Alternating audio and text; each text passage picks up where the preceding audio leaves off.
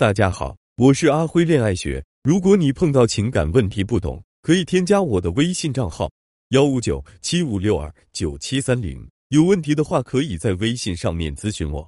我有一个学员叫小新，小新最近又和老公吵架，吵到闹离婚了。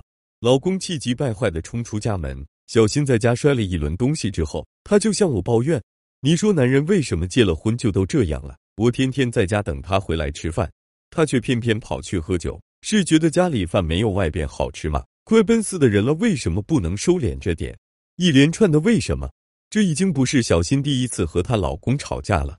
原因都不用问，肯定就是些被忽视、被冷落，感觉老公不爱自己了之类。果然发泄一通之后，小新说这次吵架的原因就是因为老公偷偷去找朋友喝酒，还一不小心喝多了，回家之后吐了一地。小新一通问他为什么要偷偷喝酒。为什么不考虑一下自己在家等他的感受？两个人就吵起来了，情绪稍微稳定了些许。小新又问了我一句：“老师，你说他为什么就这么难管呢？”我接触女性学员真的不算少了，来咨询我的人超高一万个了。像小新这样凡事都要问个为什么的人，大多在感情里不是很顺，因为他们问自己男人为什么问多了，就忘了去关注对方怎么了。经常要问为什么问个清楚的女人。往往是在感情里情商很低的女人，懂男人的女人不需要问为什么。相比小新来说，我有一个学员柔柔就在婚姻里显得如鱼得水。柔柔比小新结婚早，长相普通，性格也并不温柔，但她和老公相处起来的模式有点灵魂伴侣的感觉。大多数时候都是老公主动去黏着柔柔。她的经营之道就是：男人嘛，你得知道他想要什么，把他的需求当成奖励，也当成威胁来用就好了。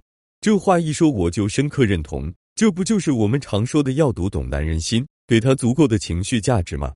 作为和男人朝夕相处的女人，他们的性格和偏好，我们都是有所了解的。如果真要说你对他一无所知，不知道他想要什么，那是不可能的。重点就在于你如何去解读和利用他的喜好。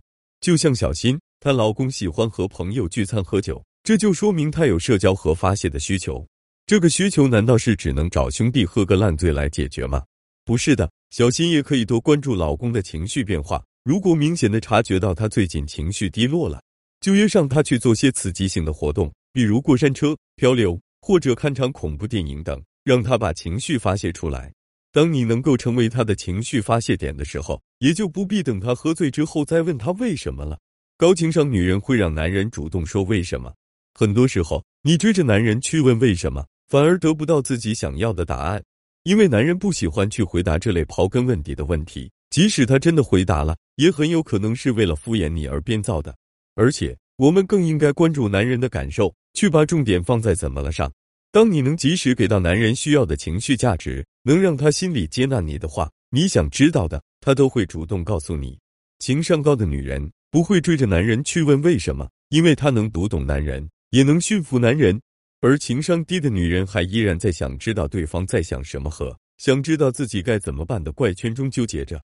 其实感情有时候就是一瞬间的事情，在某个时刻你把握好了对方的情绪点，你就赢得了他对你的倾心和爱情，也赢得了他愿意为你付出的意愿。